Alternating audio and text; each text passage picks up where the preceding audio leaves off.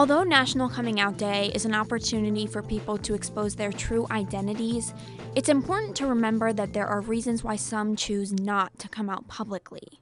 Mei Yen Yap talks about why some LGBTQ identifying international students decided to keep their identities private.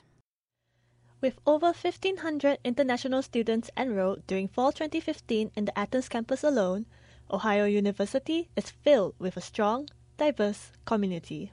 Students within the LGBTQ community are often encouraged to embrace this diversity by coming out about their identities while celebrating their nationalities.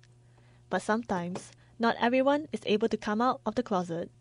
According to the Human Rights Campaign, 72 countries have laws against homosexuality on the book. In 10 of those countries, being a sexual minority is punishable by death. Bobby Walker is a senior here at OU and is from the South American country of Guyana one of those 72 countries where homosexuality is illegal. That I've had like significant like homophobic experiences in my life where like men that I've been intimate with who found out that I have been intimate with women say things like they're gonna um, basically like have sex with me until I'm straight. You know what I mean? Like they're gonna like it's like the gay out of you and or the lesbian out of you. According to the Pew Research Center, countries with laws against the LGBTQ community are generally less tolerant of sexual minorities. And it is for this reason that Bobby hasn't come out publicly back home. There's just like contradicting ideas about the LGBTQ community. Um, on the one hand, people are, you know, believe that these people should have rights, and on the other, if it's too close to them, if it's too personal, then they don't want to be your friend.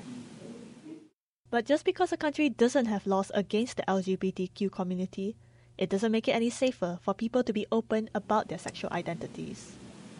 Because um, in my home country, that um, the LGBTQ issue is um, don't ask, don't talk. So you will never find it in academic setting.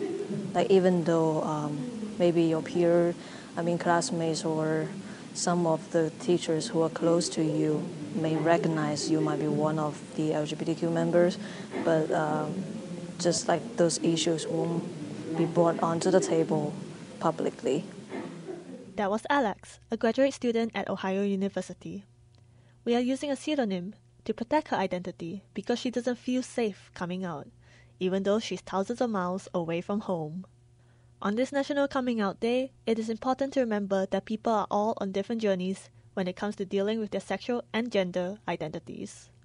For the outlet, this is Mei Yan Yap.